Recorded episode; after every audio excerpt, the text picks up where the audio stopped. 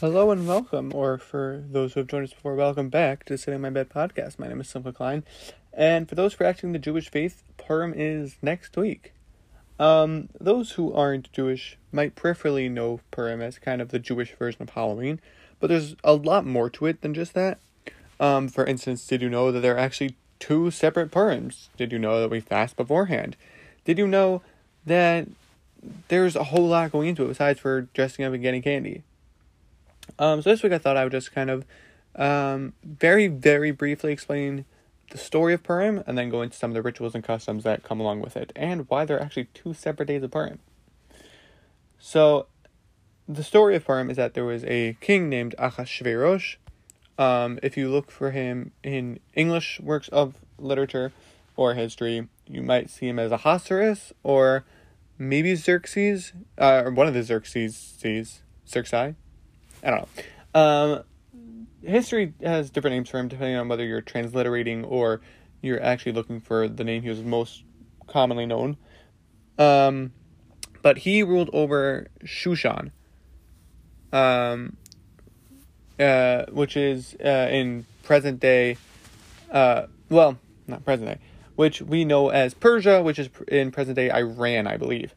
Um, and he ruled for a hundred and he ruled over 127 countries, and Shushan was the capital. Right, or well, not country, so to speak, but he ruled over 127 territories, and Shushan was the capital, and that's where our story takes place.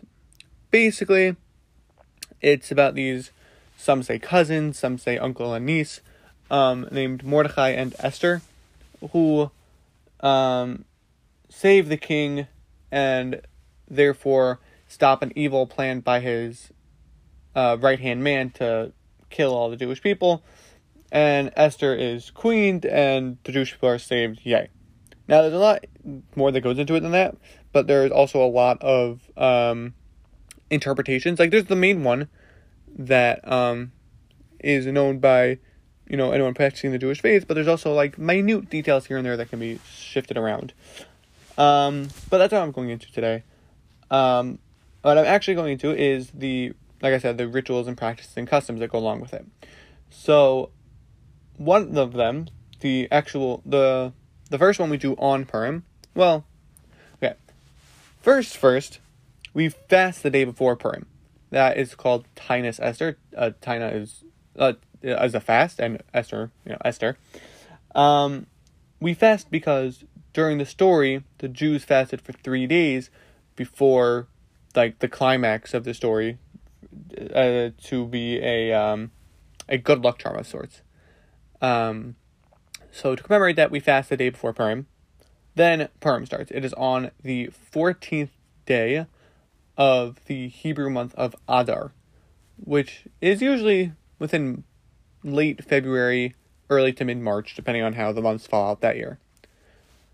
Um, we start with at night because Jewish holidays start at night we hear what's called the Megillah. Now, the Megillah is the story of Purim. There are actually five Megillos we read throughout the year, um, but the one we read on Purim is called Megillas Esther.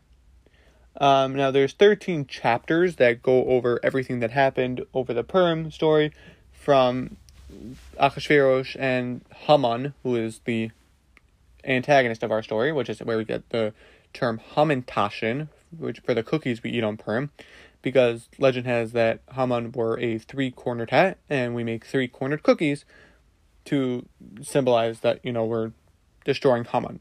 So they're Hamantaschen, usually filled with jelly or chocolate or poppy seeds of some kind. Um, right, so we read the Megillah, we read it at night. Then in the morning, that's when, like, the actual, you get into the, the spirit of the holiday. Um, you read the Megillah again during the morning prayers and then you do what's called mishloach manos, which is giving and receiving food packages to other people. Um, now, officially, officially, officially, bare minimum, you only need to give either two people one food or one person two different kinds of food, like a grain and a drink, or a grain and a uh, vegetable. Something that would have two separate blessings on it. Uh, but most people, tend to go more than just the bare minimum, um, where they make full on packages and they give to all their friends and their neighbors. Um, some people tie it in with their costumes. Um, and it's like a whole kitschy thing. But the bare bare minimum is just to give two foods or to one person or or one food to two people. Um, so that's Mishloach Manos. That's one of the four main concerns of the day. Megillah was the second one. The third one is Matanos Levyona. Matanos means gifts, and Levyona means to poor people. So it's literally just giving charity. That's also a very big part of the day. Uh, Matanos Levyonim. And then the fourth one is the Suda, is the meal. So technically, dressing up is not one of the four main points of Purim. We dress up to commemorate, we dress up to make fun of the bad guys and to symbolize the good guys. Really, you're just supposed to dress up as someone from the story, but again, over time, traditions have shifted and people dress up as whatever they want now. Um, but really, the four main things are hearing a Megillah, giving Mishloach Manos, um, giving charity, and eating your meal. Now, another big part of Purim is getting drunk. There is a tradition to drink to the point where you can't tell the difference between who's the good guy and who's the bad guy. But there's a huge caveat with that. You don't need to do that. You shouldn't do it if it's going to make a fool out of you. You shouldn't do it if it's dangerous. You shouldn't do it if you're underage, and you shouldn't do it if if it's going to make you sick. But people just hear the word drunk and they use an excuse to get do whatever they want. You have adults drinking and sometimes driving, and unfortunately, you have a lot of underage drinking. Um, you have a lot of people going to the hospital and a lot of car accidents. It's just the way it is. Like, and people kind of encourage it. Oh, it's Purim. Have a shot. Have a drink. You know, there are some people who, instead of giving Mishloach Manos, they go around collecting for various charities or schools, fundraisers. And through that, or, and they get a limo and they go around with their friends and they dance at people's houses and they get money. Through that, they end up getting very drunk. Or they go to their Suda and they get very drunk. Now, I was never one for going around collecting. I liked doing Mishloach Manos. Um, I liked seeing my friends and getting candy and whatnot. Um, and to be perfectly honest, I was just never asked. I don't know if I would have gone if I was asked, but I don't know. I was never really into it. Um, because you know I wanted candy, but I guess it's kind of an immature thing to do. Anyway, um, but yeah, so there's a lot of drinking that happens like a lot, a lot of it. Um, is that a great thing? No. Is it a great look for the Jewish community that they're getting trashed on a random weekday? No. It's a great look that their kids getting trashed on a random weekday, and it almost looks like adults are encouraging it. Definitely not. But it's a staple of the community, and that's just how it is. Now, this year, Purim falls out on a Friday, which is interesting because how is the meal you're supposed to have on Purim going to coincide with the meal you're supposed to have on Shabbos? Now, there's some people saying you're supposed to have your meal early, which means that you need to hear Megillah early. It takes about an hour, an hour and a half. Um, and then do your Mishloach Manos, which is always trafficy around this area, but especially so it's going to be on a Friday. Some are saying no, you should actually push your meal later to go into Shabbos which causes two major problems. Well, three problems, but two major ones. The first, not so major one, is how's that going to work? Are you not going to bring your phone with you? Are you not going to drive to your meal? How are you going to light the candles for Shabbos? If you're in someone else's house, like how is that going to work logistically? Second is is that people drink a lot on Purim, and you're not allowed to go to shul. You're not allowed to go pray when you're drunk. So how are they going to pray Friday night if they're get, if they're still drunk from their meal and their meal goes into Shabbos? The third issue is I forget what the third issue is. Maybe it's only two. But anyway, um, now I said there were actually two days of Purim, and that's because there's a second day called Shushan Purim. Now, if you remember, I said earlier that Shushan is was the capital city of Persia then. And Shushan Purim is the Purim that's celebrated within walled cities. So if you are in a walled city, like a city with a wall around it, you actually celebrate it the next day. You don't celebrate it on the 14th, you celebrate it on the 15th. Um, and that comes major into play when you look at a city like Jerusalem or Jerusalem, which is a walled city and is a major Jewish place. So they actually celebrate a day later than most of the rest of Israel. So if you're in Israel and you can technically have two days of Purim, but this year's Shushan Purim falls out on Shabbos on Saturday, so I wonder if they're going to push that to Sunday. I think I've heard of that being done in the past, where they push things to Sunday. Or I don't think they're going to do a day earlier. That's usually not how it works. They usually push it a day later. But I wonder how that's going to happen. That's a good question. Um, on a different note, it is snowing across the country.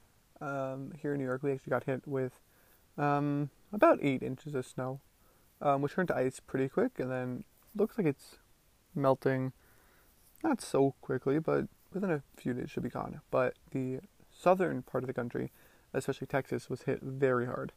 Um, now they are they have, they are on an independent electrical grid, separate from the government um, which was not capable of handling um, weather like this. And now a whole lot of Texans are without power, without heat, um, shutting doors, running water, um, wearing multiple layers just to stay above freezing in their homes. And Senator Ted Cruz went on vacation with his daughters. I think he's senator, right? Um, it's despicable. I mean, it's terrible what's happening to Texans and that they're facing a lack of running water and electricity and safety, but it's terrible that he's supposed to be um, helping the state, and he decided to go on vacation instead. It is just a fundamental lack of connectivity between him and the people he's supposed to be serving. Um, and you know, for years he was um, criticizing President Obama for uh, being too far removed from the people and going on golfing trips. Of course, when Trump did it, he had nothing to say about it. Um, but it it's hypocritical and it's deplorable and it's bad. It's just bad. Like it's just bad. And my heart goes out to them. Um, and I hope that they're okay. There's not much that I personally can do. Um, a as an individual and B as someone of a limited income you know, I want to donate money if I can, but as of this moment, I can't, and I feel bad that I can't, but that's just the truth of the matter that I can't. Um, and my heart goes out to them. Now, this past week, I actually subbed for a fifth grade class. Um, the teacher's grandfather passed away, so she went to the funeral. Um, so I subbed for her class, and I I think I'm a pretty fair sub. You know, I, I try to follow the teacher's class guidelines and the teacher's class schedule. You know, they leave me a lesson plan, I go through it. You know, if they have a specific kind of rewards program or if they have a raffle they do every day, I go through with that. Um, but at the same time, I'm not a pushover. And if you're going to sub a class, you can't be a pushover. Otherwise, you're never going to get out of there alive and you're never going to be hired again. Um, now, I was, I mean, they're fifth graders. I don't know how tough their teacher normally is um, when it comes to discipline and things like that. So I was kind of lenient when it came to talking, or if they want, there were a couple of kids out, so if they wanted to switch seats, I let them, and if they wanted to, and you know, they had a uh, a class store. It was uh, a cabinet with like food in it that you were able to buy with your class points, um, which I think they get for behaving or whatnot, and I let them do that. Um, but at the same time, like they couldn't just do whatever they wanted. So you know, if they were talking in middle of class, I would warn them, and then I would send them out for a minute, and if I had to send them out again after that, they had to go to the principal. There was one boy who would not stop talking, and he actually had to go to the principal twice, which means I had to send him out four times, which is not okay. Like, I understand they're 10 and they're going to talk, especially with a sub, but how many times do you have to get the lesson? Like, how many times do you have to learn what's right and what's not? But he wasn't the kid I had a problem with. The kid I had the biggest problem with was the one who thought he knew everything and anyone who disagreed with him must be stupid because he was the smartest. There were two main examples that keep coming to, that keep coming to mind when I tell the story.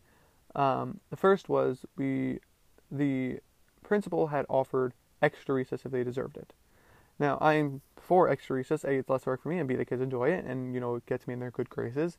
But at the same time, I the last two times I subbed, I went through the teacher's lesson plan too quickly and had to think on the fly how to kill time until dismissal. You know, we either played Hangman or we played um, Going Over a Mountain, um, which was fine. But I try not to add anything extra that might even more so mess with the schedule. Because then I don't because I don't know how long the schedule takes. So if I try to cram something else in, we might not finish everything. Which honestly, the teacher might not be so upset by, but I'm still not going to be the one to mess with that. So I didn't end up giving them extra recess, besides the fact that they weren't the best behaved class. But one of the kids who was behaving, he he said it's not fair that the kids who are behaving are missing out on extra recess because of the kids who aren't. And I said, I understand that, but I can't give half of you recess. And he goes, Why not? Just give the other half work and and we can have recess. And I said, Because I can't have half you in the classroom half you outside, because the recess was outside that day. And he says, No, don't keep them in the classroom. Have them come out here and do work outside while we get to play outside. And besides for the logistical nightmare that that would be, because I would have to find work for them to do, that just doesn't make sense. They're not going to sit and do work while their classmates are are playing. Like, no. So I said, no, we're not going to do that. Let's go inside. Reese is over. And he goes, why not? I said, because it's just not going to work. I said, no. Why not? Because I said no. Well, I think it'd be smart to do that. That's what he was getting at. That if I'm saying no, I'm being stupid because that would be the smartest thing. And I said, I understand you feel that way, but I said no, we're going inside. Can you just tell me why not? And that's when I pulled out the trump card, the because I said so. Now, I don't like saying because I said so because I think it's kind of rude and it's not a great argument, but there are some times where it's warranted and necessary. So I used it here. In the classroom, he also was a little annoyed that I kept calling on other people to give the answer, even if he knew the answer or his hand was up, or that I let some kids switch their seats, but I didn't let him. I didn't let him because I didn't want to turn into a whole pandemonium. If one kid wanted to go sit in the corner, I was fine with that. But him switching with another kid or something, I wasn't gonna let him switch with another kid. So said, no, just stay where you are. And he was getting a little annoyed with me. And he goes, oh, but my teacher would let, or the regular teacher would let. You know, I think you should do it like this. And that's when I kind of lost. I didn't scream at him. I definitely didn't scream at him. But I was a little sterner than I generally am, especially when I'm subbing. And I said, Well, your teacher's not here. I am, and I am in charge of the classroom, and you are not. So I get to decide what happens and what doesn't happen. Do you understand me? Now, that might have been a little harsh for a 10 year old, but it needed to be said. And what was what I didn't understand was the kids have dividers by their desks. They have like plexiglass dividers. When they're behind their dividers, they can take off their masks. And the teacher's desk has one too. They don't have to wear a mask when they're behind the desk. This kid was still wearing his mask behind the desk, and I had taken my. They had gone to the science lab for about 30 minutes, and I was wearing it beforehand. But when they came, but when I went back to get them and I was behind my desk, I took it off because I'd spoken to the principal secretary, um, and she said when you're behind the desk, you don't really have to wear it. So I took it off, and he raised his hand and asked me to put it back on. And I said, of course, you know, I put it back on, and I asked him if he was still bothered by it, despite the fact that I'm more than six feet away and I'm behind a plexiglass. Like, there shouldn't be any way for this to affect him. And he says, Yes, but just more of an abundance of caution. Do you know what that means? Which, first off, like, to ask your teacher if you know what that means, that's kind of disrespectful. But secondly, I understand being cautious, but at the same time, you're playing recess and you're not wearing a mask, and you were standing next to a kid two minutes ago and you weren't wearing a mask. Now you are, sure. And maybe he's 10 and he forgot, and his parents drilled it into his head to be abundantly cautious. But you can't play both sides of the coin, especially when I am a safe distance away. But I am sensitive to how some people are being extremely cautious. I'm not sure you can be extremely cautious when it comes to something like this about um, about safety. Now, I am getting the second shot of the vaccine tomorrow, or today when this goes out. Um, so I'm not sure what's going to change. From what I understand, the only thing that changes is that I mean, besides the fact that you have an increased um, defense against the virus is that you also don't have to quarantine after you come in contact with someone who's positive. Now, what I don't understand is does the vaccine prevent you from getting it at all, or is it saying that when you get it, you're safe? Because if it prevents you from getting from getting it at all, then I don't know.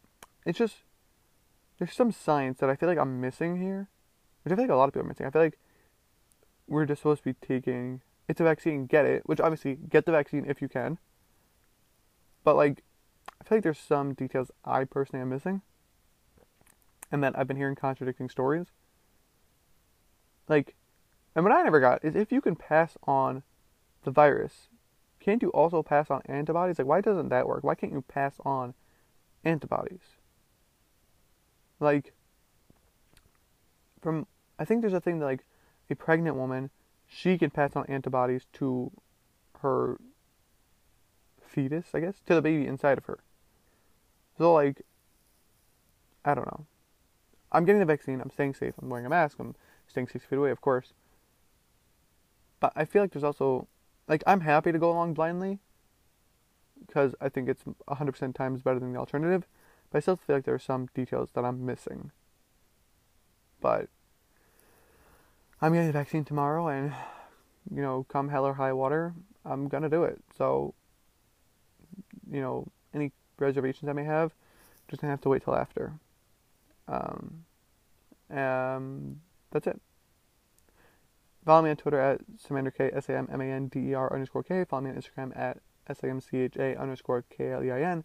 Um, there might not be an episode next week considering it's Purim. Granted, given that Purim is Friday, it shouldn't be a problem. But if there's not one, um, that's why. Like, don't be surprised. So, um, probably see you next week. Slightly, slight chance, maybe not. All right, bye.